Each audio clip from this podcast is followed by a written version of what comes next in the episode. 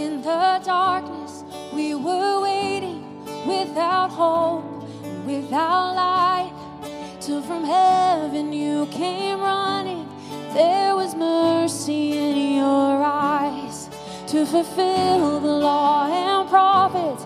To a virgin came the word from a throne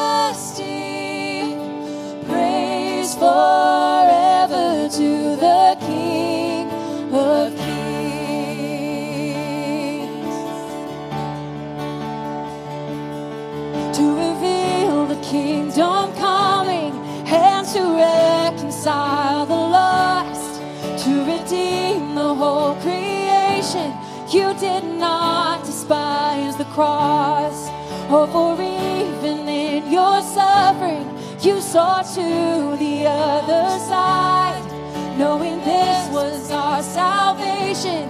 Jesus, for our sake, you died.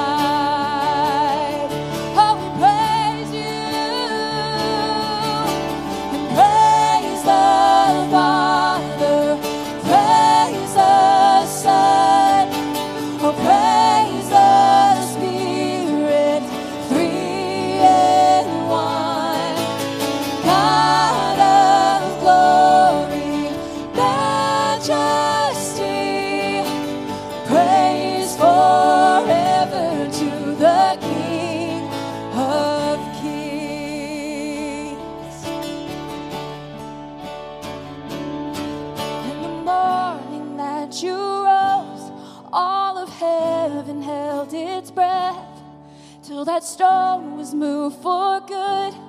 For the Lamb conquered death, and the dead rose from their tombs, and the angels stood in awe. For the souls of all who'd come to the Father are restored, yeah. and the Church of Christ was born. Then the of old, it shall not kneel, it shall not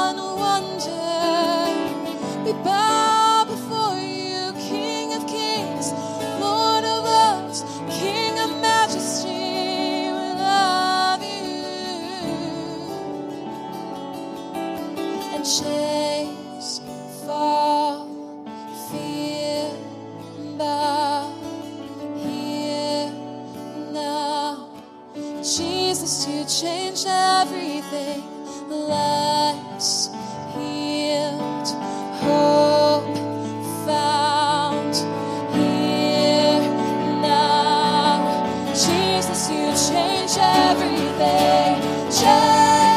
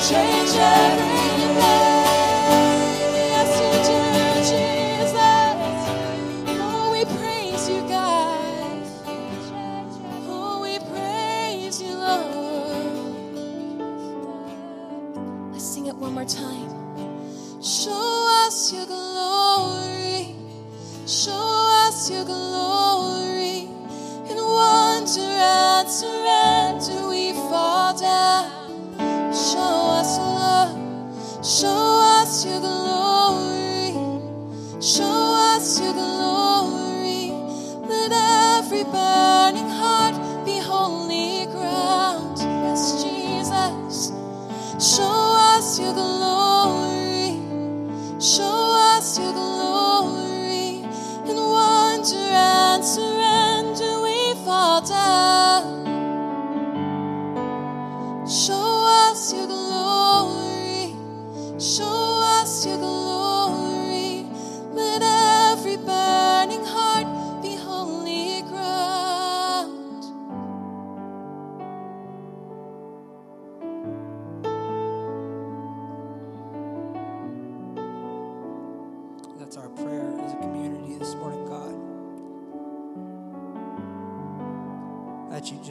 Your glory.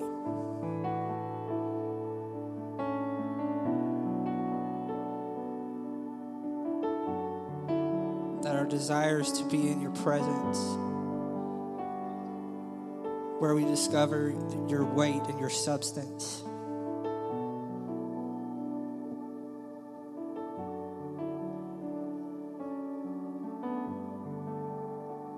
Just meet us here this morning, God.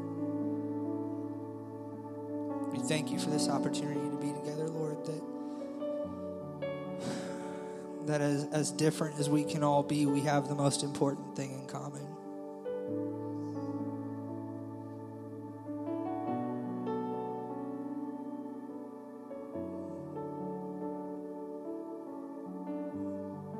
Make us aware of your presence.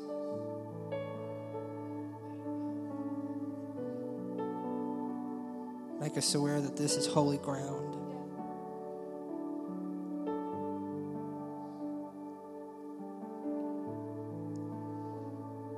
Church, to dwell on that as we as we move into this time that's that's for our giving, and we've got our buckets up at the front here. You're welcome to come bring your gifts and your offerings to the bucket. We have our app. We have the box at the back of the room. We've got the box on your way out. There's all sorts of ways that you can do that. But more than what you're than what you're giving.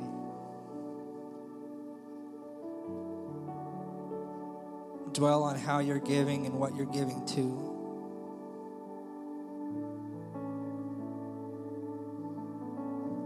That he can that he can pour out the windows of heaven and bless us as we give, but that that that that's that's a side effect. That's a that's a clause, you know. It's not why we give.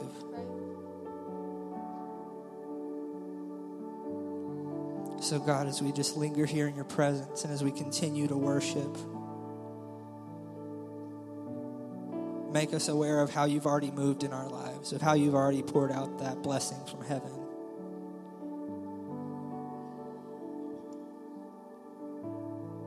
As we continue to enable you to bless our community by our gifts and our offerings here this morning, Lord, that we can be the hands and feet of, of Jesus in a community.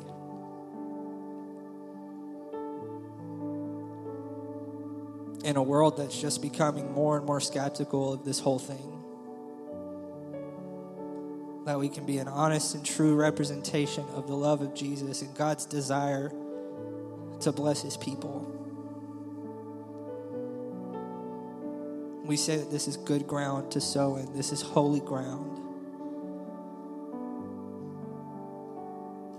And I pray for holy fruit and holy harvest of what's sown here today, Lord. That it's multiplied not for us, but for out there. We love you, Jesus. Just continue to inhabit our praise this morning as we worship you, Lord.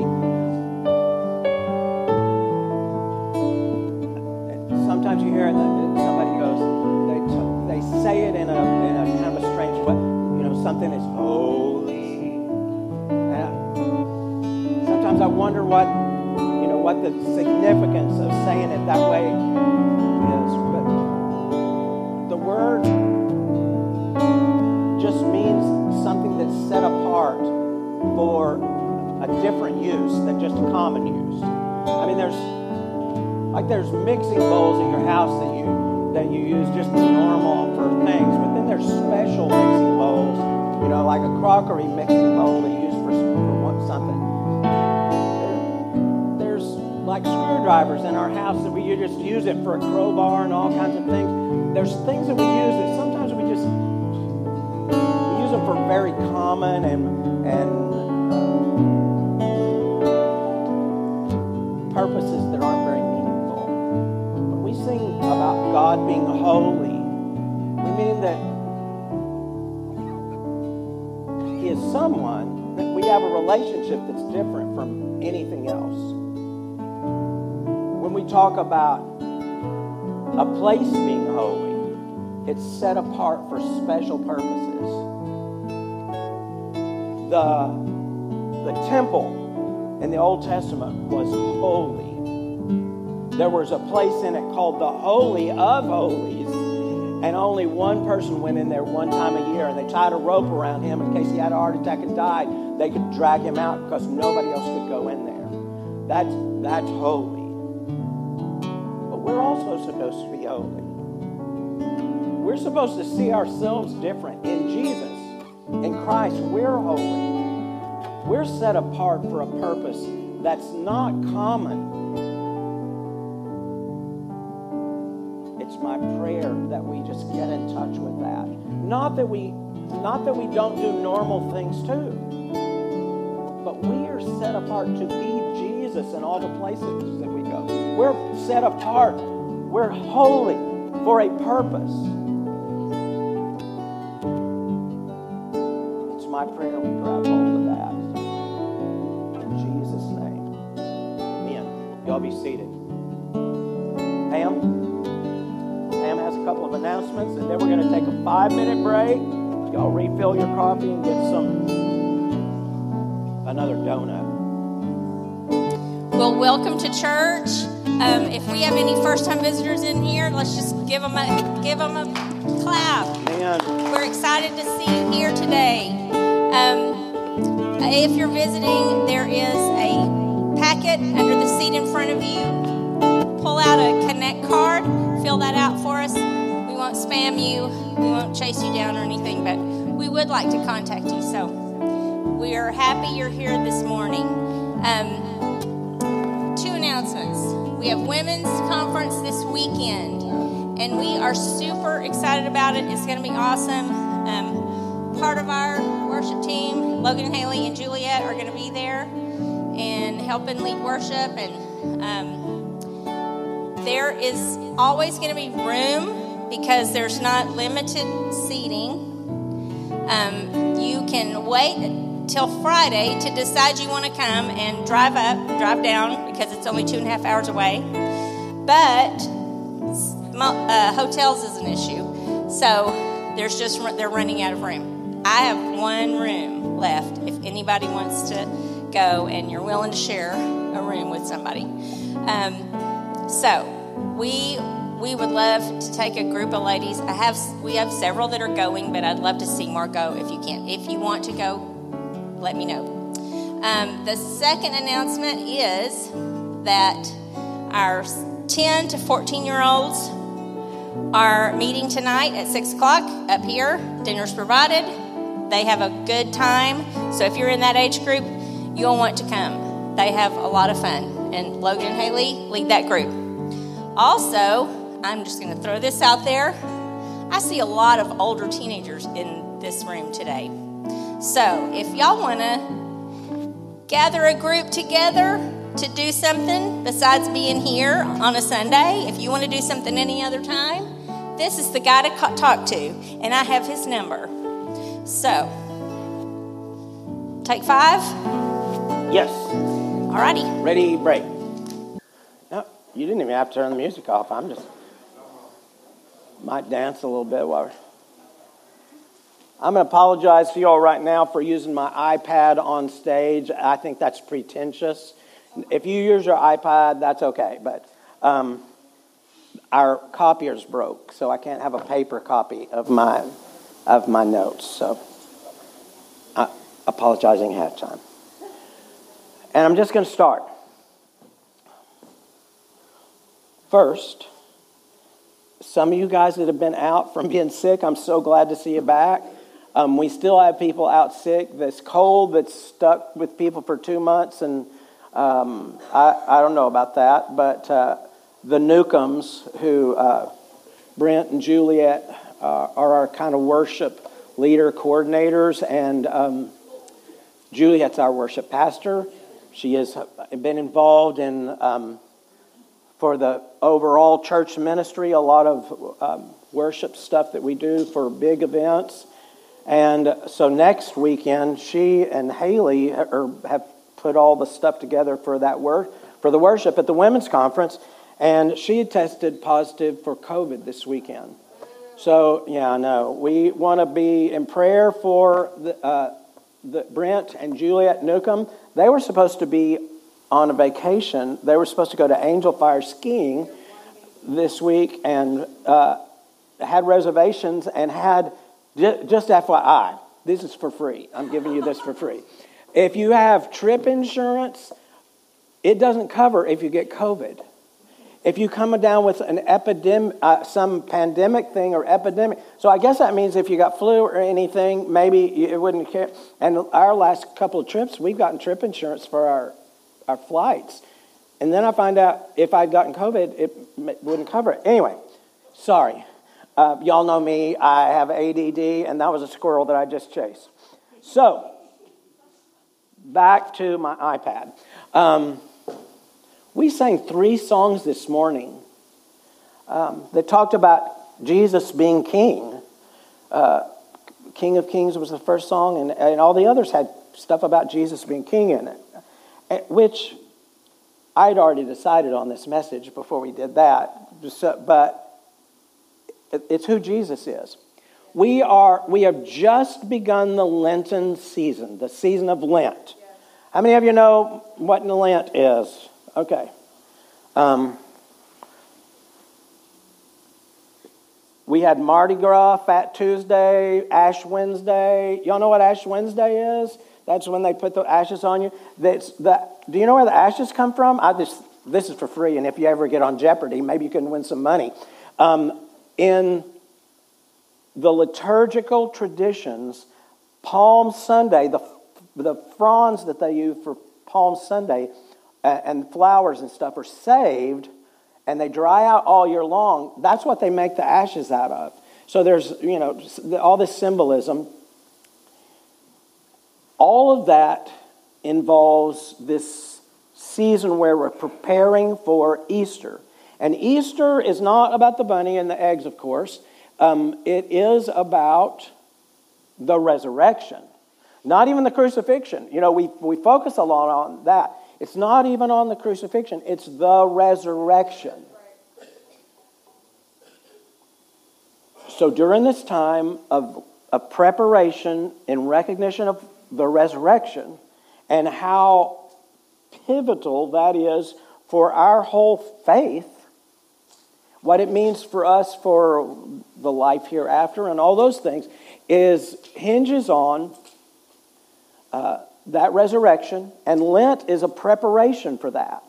In, in old traditions, hundreds of years ago, it was a preparation for baptism because tons of people got baptized once things warmed up enough. And so in the springtime around Easter, lots of people would get baptized. So this was a preparation for baptism, even. It, whatever it is, it's a time of preparation. Um, and I didn't grow up doing that kind of stuff. But in my grown up years, uh, I focused more on preparing my heart, preparing my mind for these special times of the year And Pam and I, uh, a couple of decades ago, got involved with a, a, a retreat movement called the Walk to Emmaus. And in that, there, it had a liturgical tradition, a high church that, that looked at um, the holidays and things from a spiritual standpoint. And it was, it was revelation for us. I'd grown up not doing it. And if I'd grown up doing it, and I'm, I don't mean to disparage any of it, but if I'd grown up doing it, and I say this because I've seen other people who have grown up in that not get much out of it. The first time that Pam and I ever went to a Mass, um, a Catholic Mass, well, it had been about the second or third time for me, but went to a Catholic Mass and it was a wedding. And we sang at this wedding and they went into a normal, like similar to a Sunday morning Mass. And during that time, I thought the priest was speaking Latin. Um, as it turns out, it, it, was English with a Polish accent, but, um, and you can ask me about that later. But um, I thought, but he was just mumbling this stuff as he went along. And it turns out everybody around me, they were, I, did, I thought it was Latin. But they did away with Latin in the Catholic Church in, in the early 60s. So it, they, they were just kind of mumbling these things and not even really thinking much about what we said, they were saying. And when Pam and I got into it, we start we thought about what we were saying in these like communion celebrations where you, um, uh, where you'd say something and or the priest would say something and you say something back. And I stood in as the the celebrant, the the the pastoral leader of communion, and people would speak it back to me. It, it became so meaningful to me. And so during that time, we started doing these times of preparation, like Advent for Christmas and Lent for Easter. And it, it came to mean a lot more to us. So it, during this beginning of Lent time, I'm not going to talk any more about that, but I, I come to you with a question this morning. Um, and I want to set it up this way. How many of you know C.S. Lewis? He wrote The Lion, the Witch, and the Wardrobe, but he wrote a lot of other Christian works, and one of them was Mere Christianity. He wrote the Screwtape Letters. That's an interesting one about a devil, um, uh, one of Satan's minions that's writing to his nephew, who is um, an up and coming demon, and he writes him this, these letters about how he could maybe do a better job. It's, they're kind of funny. But um, Mere Christianity is one of the major works that he uh, did. And he grew up um, and in the, the church, but then he kind of strayed from the faith and came back. And Mere Christianity is part of that. And he proposes in that something that's called a trilemma. You all have heard of a dilemma before, a dilemma where you have these two choices, and, and something about the choices, like neither one of them is very good, that's a dilemma. Um, C.S. Lewis came up with something, and I don't know if he's the one that named it that or if somebody else did, but it's C.S. Lewis's trilemma. And it's, a, and it's these three choices. One of them's, yeah, not a very good choice, and the other one are just difficult. And, and some people may find the, the last choice very, very difficult. difficult. That trilemma involves a choice between lunatic, liar, or Lord. He said, if Jesus is not who he said he was, and this is a slight paraphrase of what he said because he uses lots of big words. If Jesus is not who he said he was, he was at best a lunatic and at his worst a liar. Yeah, I just want to see how quiet got it got in here then to call Jesus a liar. But that's that's the three-part dilemma, trilemma of that C.S. Lewis was referring to. The world has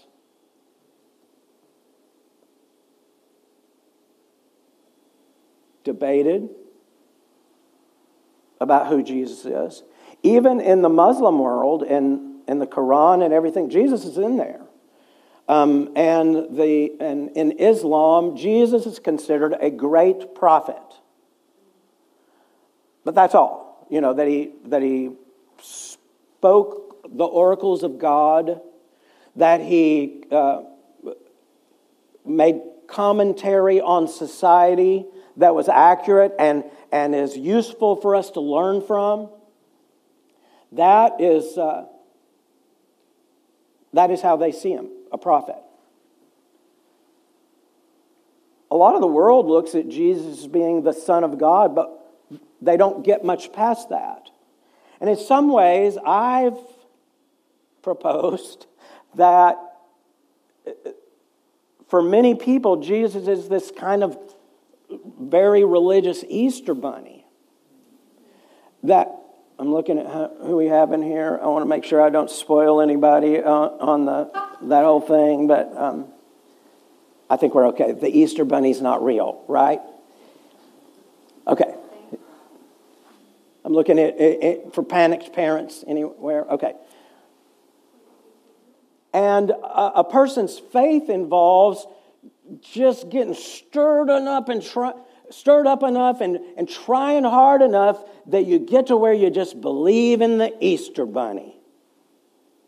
And that's and some people look at Jesus, he's the Son of God, and he's and if I tr- try really hard, I can somehow develop this faith. That which is silly, by the way. Our faith is based on stuff that's real. It's in the spirit world. Martin, Martin Luther King um, said, Martin Luther King Jr. said that the, the world we see is the shadow cast by the world we don't see. He said that things in the spirit world were the real stuff and cast shadows into the world that we live in that, and so the spirit world was more real than what we see. And if you think about it from a temporal versus eternal equation or a, that balance, then certainly that's true. Because the things of the spirit last, and the things of this world don't.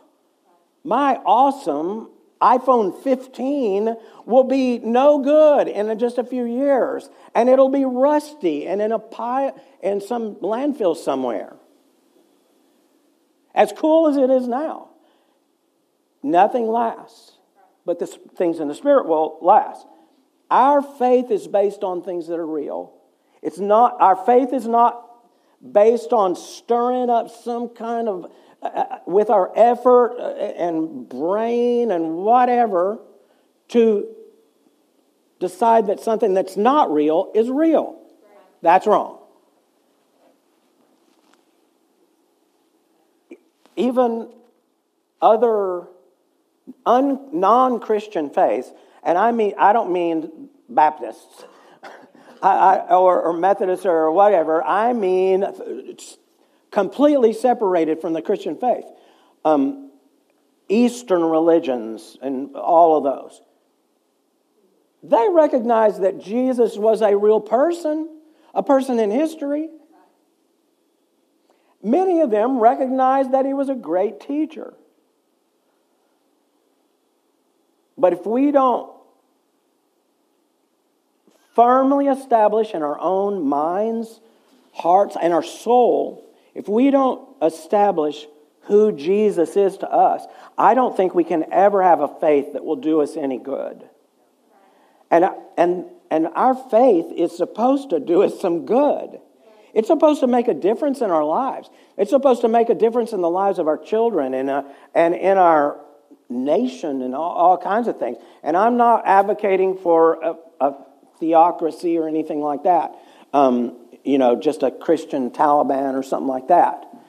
But I'm saying that it should inform all that we do. So think about C.S. Lewis's trilemma. Jesus is Lord, or he's a lunatic because he said he, he said he was God. A lot of people don't believe that, but he did.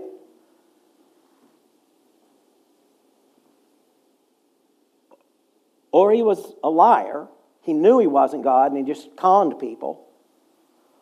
Or he truly is Lord.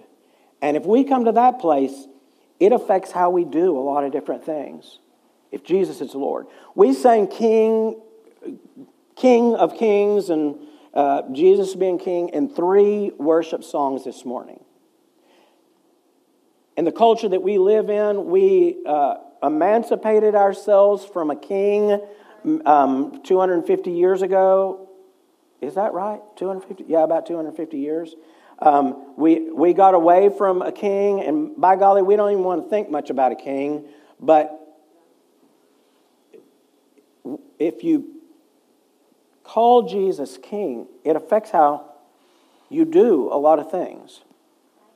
So, I want to look at um, in the beginning of this Lenten season, this season of Lent, I, and this first in a series of messages on pre- preparing for Easter, uh, I, I pose that question to you Who is Jesus? And not just vaguely, but who is Jesus to you? Because who he is affects every aspect of our faith. Um, and I'm going to, I'm going to, we're going to be going through the book of Mark. All the scriptures in the next five weeks are going to come from the book of Mark. We studied the book of Matthew last year, and a lot of this stuff is in there too. But um, because you know the four Gospels Matthew, Mark, Luke, and John are all the story of Jesus, of his earthly ministry. Um, and uh, they have, it's a very similar, I mean, most of the stuff is in all four of them, at least Matthew, Mark, and Luke. John is a little bit different. I don't want to get stuck on this, so I'm just going to, I'm going to move on. Um, we're going to be looking at the book of Mark, and I want to jump into the middle of the book of Mark at Mark chapter 8, starting with verse 27. This is, at, this is in the story of Jesus, and by story of Jesus, I don't mean story like Cinderella. I mean the, the, the historical account of Jesus. And I think it is, I believe, I also think that it, and I can support that if you want to have a debate about it, that it is a, that at least this portion that deals with Jesus has historical roots. And so, just like Washington chopping down a cherry tree, whether that happened or not, it's part of that, that story. And it, but it's a, about George Washington. And how many of you believe in George Washington? Okay. Why do you believe in George Washington? I mean, there's a lot of letters that George Washington wrote that support that he, you know, he really was a person that existed in history. But there's a lot of, of writings that su- support that Jesus existed in history. In fact, there's probably more than on George Washington. And that's hard for us to conceive of because that was just 200 years ago that George Washington was still alive. And Jesus 2,000 years ago. But there's not, and I'm not just talking about the Bible either.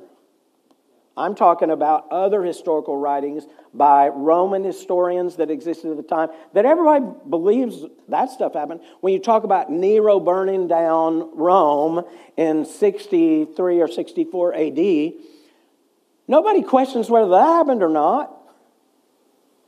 This is the same thing. We're talking about Jesus, right? So, in the account of Jesus with his disciples, kind of in the middle of his, ministry, of his three year ministry that involved the disciples. And this is after he's fed 5,000, after he's fed 4,000, after he's walked on the water when they were in a storm, and he walks to them in the middle of the storm. Um, it's after the, right after those things.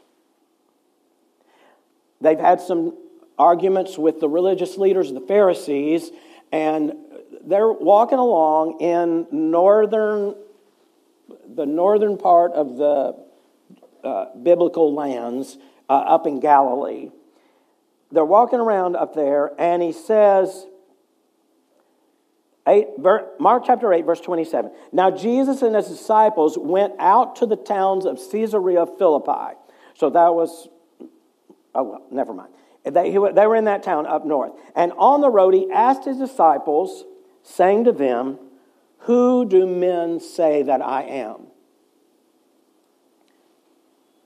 Who do men say that I am? And he was talking about just what do people? In fact, when I wrote it down in my notes here, I said people. Because um, there were a lot of different people, not just men, but a lot of people were talking about Jesus. Lots of people we're talking about Jesus. People who favored him, people who wanted something from him, people who hated him. A lot of people were talking about Jesus, trying to figure out who he was. So they answered, well, some say John the Baptist, who was a contemporary of Jesus. In fact, it's Jesus' cousin.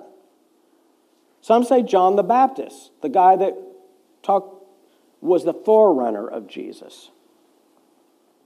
Some say John the Baptist. Some say Elijah, the prophet from 800 years earlier, and, and it's come back to life. John the Baptist, Elijah, and others say one of the other prophets. I, I don't know if that was a good enough answer or not because he said, Who do people say I am? And they answered. And so I don't know if they got a check mark or a star or anything like that, but Jesus asked a follow up question to them. And he says, But who do you say that I am? It's, it's an important question. This is, this is winding down towards the last year of his ministry. And he's seen these yahoos. I, I hesitate to call, call them crowbars. You know what a crowbar is? You know, it's that long metal thing, and it's got a hook on one end, and it's for tearing down stuff. It's for just tearing up stuff. And it's for breaking and bashing, and um, that's what the disciples were to me. They just mess things up all the time. They just had a discussion with Jesus, and Jesus says, Beware of the leaven of the Pharisees. How many of you know what leaven is? Okay, um, it's what makes dough rise. So um, your, uh, your sourdough starter is leaven. Um, they didn't have Fleischmann's yeast back then that you could just throw in some water and make that up. They had to nurse their starters along and sourdough starter, that kind of thing. But Jesus said, you know, a little bit of that stuff that the Pharisees um, are injecting into our spiritual life, a little bit of that goes a long way. And it affects, once you put it in there, it affects everything. That's what Jesus meant. It's a little bit like dog poop brownies. It just takes a tiny, tiny bit to, to totally change the whole idea of brownie. It, some my father asked his kid how much, how much, you know, the kid was saying, well, it's just a little small thing. And so the father says, okay, I'm going to put just a tiny amount of dog poop in the brownies. What, how will that be? It's the same, it's the same principle. Jesus was saying this little, it's a slight thing, it's negative, but it affects the whole bunch. The disciples, bless their hearts. You know when I say bless their heart, I'm going to say something bad, right? Um, that's what we do in the South. Bless their hearts. The disciples went, Oh man, I think he's mad at us because we didn't bring any bread. I do, I'm not sure if they said it loud enough for Jesus to hear, but Jesus heard anyway. And, so, and a lot of things he heard in his spirit. I mean, perceived that people were what they were saying. And Jesus said, Really, guys? I just fed 5,000 people and 4,000 people with nothing, and you're, you're worried about the bread? You think I'm worried about bread? That's not what I'm talking about. Okay, crowbars. That's what the that's what the disciples were. John the Baptist, Elijah, one of the other prophets. Jesus says, But who do you say that I am? And the biggest crowbar of them all was Peter. I mean, he had his foot in his mouth most of the time. In fact, the passage right after this, he says something to Jesus, and Jesus says, Get thee behind me, Satan. And he wasn't really calling him Satan, but he was saying, You're you're, you don't realize what you're doing. You're, you're standing in the way of, of our whole purpose. So stop it. Bless his heart. Peter says the smartest thing he ever said. Peter answered and said to him, You are the Christ, the Son of God. Not here in Mark, but in one of the other Gospels, it says, Jesus answered and said to him, This is in Matthew, by the way. Blessed are you, Simon Bar Jonah, for flesh and blood has not revealed this to you, but my Father who is in heaven. God somehow miraculously put that in Peter. Because Jesus said, You couldn't figure this out on your own. You're a crowbar. Um, you, you couldn't have figured this out on your own. God had to show this to you a in some kind of miraculous way. But Peter does come up with it. And I don't know if that's a lesson for us opening up to let God do that in us. But he, his answer for who is Jesus is he's the Christ. Don't raise your hands or anything, but do you know what Christ means? Christos is the Greek word that the Jews had, which was Messiah, and they mean the same thing.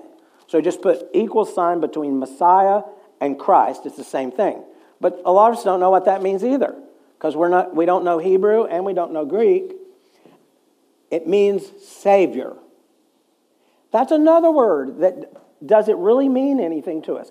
What if I instead of I, instead of me saying Savior, Savior, what if I said saver? If I'm out in the lake with Josh and I fall overboard and he reaches in and pulls me back into the boat, he is the saver. He saved me from drowning.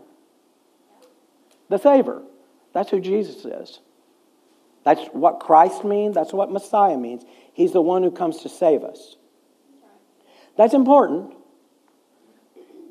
because it means so many things. And, uh, and on a timeline, it, it has an impact on it that affects everything.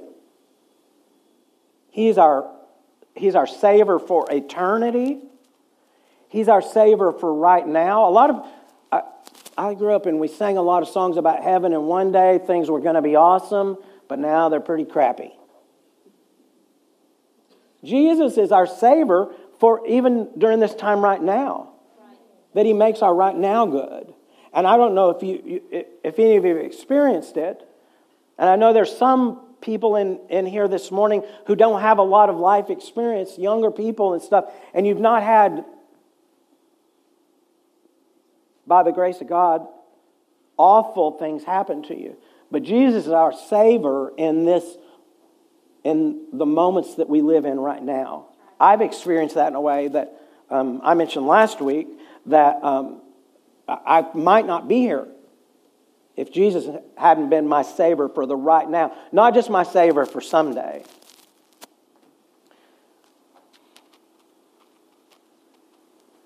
Jesus said, You're blessed for seeing that. And I do think it takes a, a certain amount of God's grace on us, the, the Holy Spirit influencing us, us having a knowledge that, that doesn't just come from flesh and blood, like Jesus said. I, I, I think that that's maybe essential for you really having a grasp of what God does for us and, and through, through His Son, death on the cross, substitution. If Jesus was just any old guy, him taking our punishment wouldn't mean very much. Like if one of you mess it, I don't, do y'all get licks? Do y'all get hip spanked with a board anymore in school? Anybody? No. Okay. Cruz wasn't afraid to answer. Um, in my day, uh, you'd get, and my day was a little while back, but in algebra, uh, Coach Baskin pulled me up the, at the desk right in front of the class and gave me uh, three hard swats.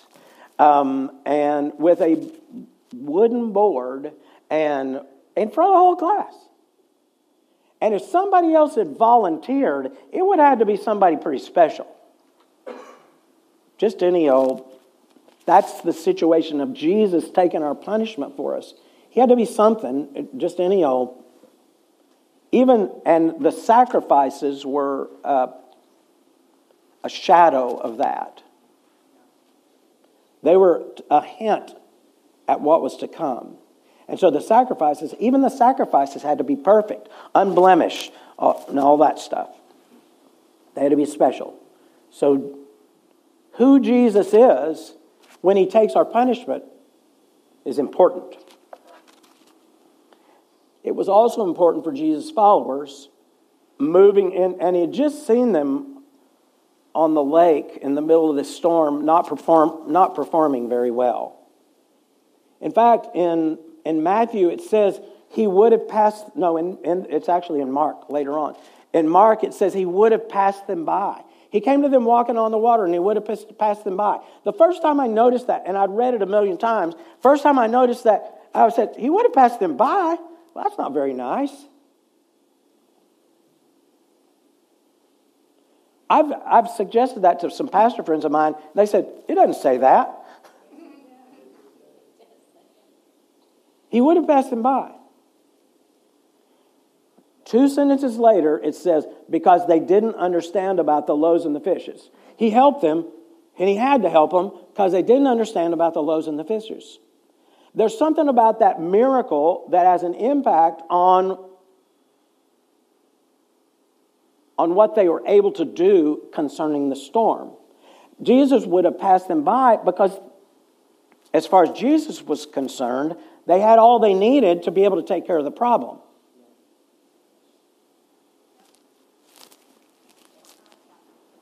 And it all hinges on understanding who Jesus is and, and how the kingdom works because of what Jesus has done. And it was important for his followers to be totally solid on who he, who he was, is, maybe it's important for us too, and our kids, and our church leaders, and uh, leaders of our nation, all those things. And I would br- bring you back to finish up here on the very first verse of the book of Mark. That's what that's the portion of the Bible that we're in right now is Mark the second gospel out of the four.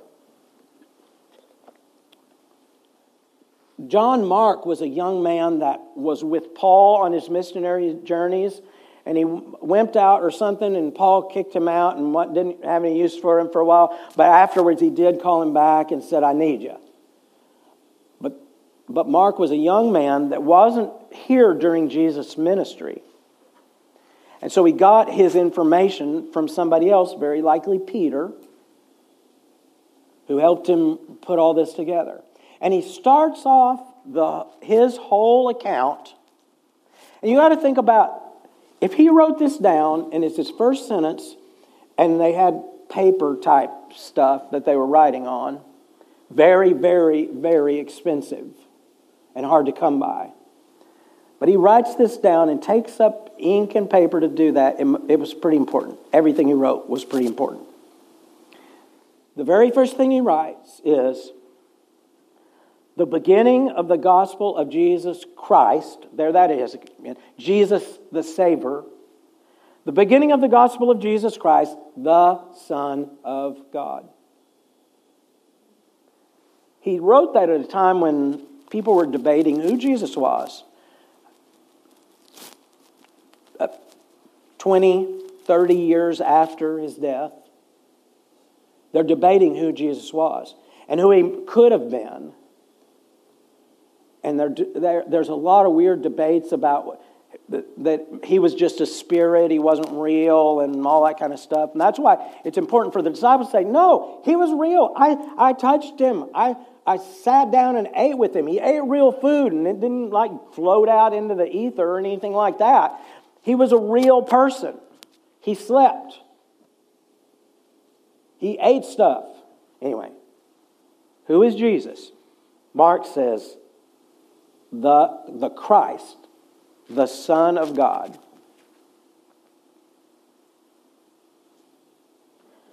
I've had um, I've had debates with people who say, well, but, but the Bible says that we're children of God, that we're, we're his children. How is Jesus different from that?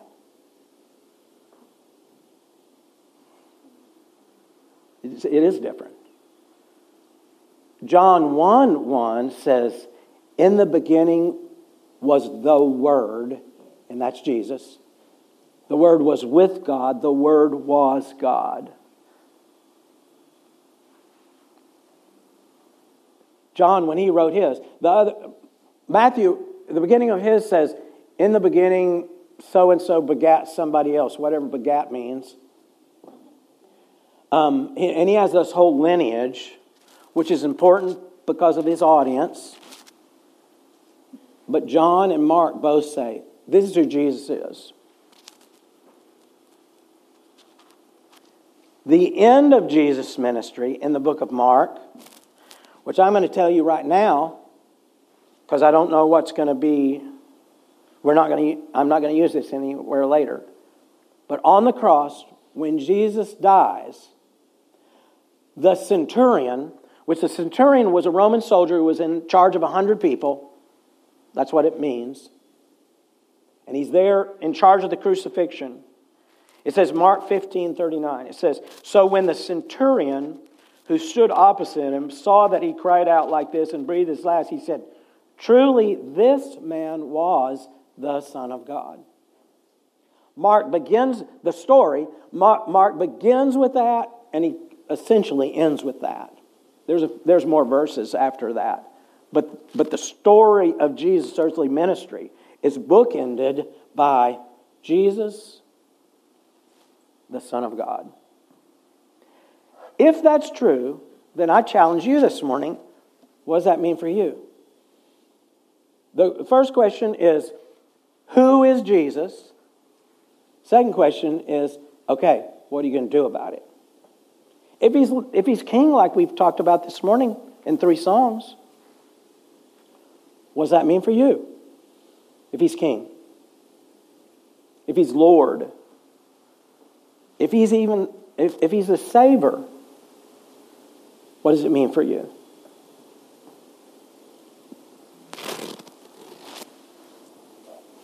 And we're going to continue talking about that for these next four weeks as we lead up to Easter time.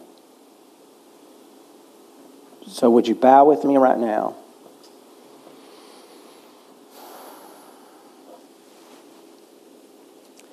As Jen comes and plays for just a moment.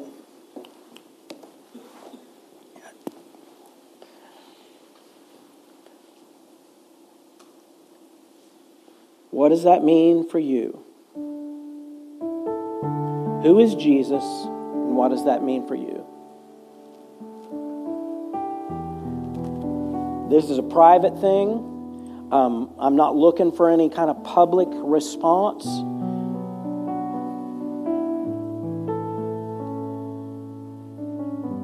It may be something that you have a discussion about in your life group or with your family at home. Who is Jesus? What does that mean for me?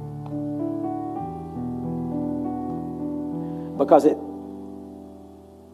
it has the potential to impact every aspect of our life, not even just our faith lives, not even just what we do at church and uh, our spiritual life, but every aspect of it. What, what do we would do with our time? How do we come into deeper relationship with Jesus? How do we access that support that I talked about this morning? That sees you through the storms of life and function in the way that Jesus expected even his disciples to function in. What does that mean for us every day? Who is Jesus? What does that mean for me?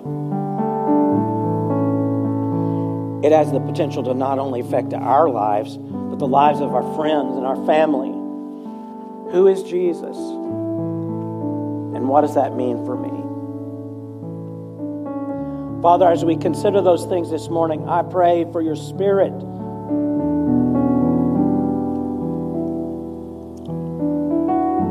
To move us in a direction that would be what your desire is for us for, for us to be able to fulfill our purpose of being your children in this world,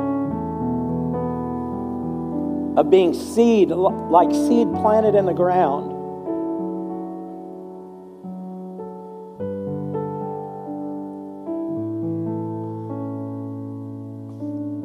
Father, I pray that you bless us with that knowledge and understanding. But, not just something in our head, but something in our, in our spirit. Influenced by your spirit in such a way that we become holy. We, could, we become different from those around us, that we become different from just the rest of the culture. That we become different in such a way that we improve the lives of the people around us. That's what kingdom means. That, that the kingdom of Jesus is a positive influence on our whole environment. And it affects how we do school and how we do work and how we do sports and how we do everything that, that Jesus in us has a positive impact on our whole world. That's how kingdom happens. That's how kingdom come, thy will be done happens. As we respond to you in that, Father, make us a blessing. Everywhere we go. It's in His name we pray.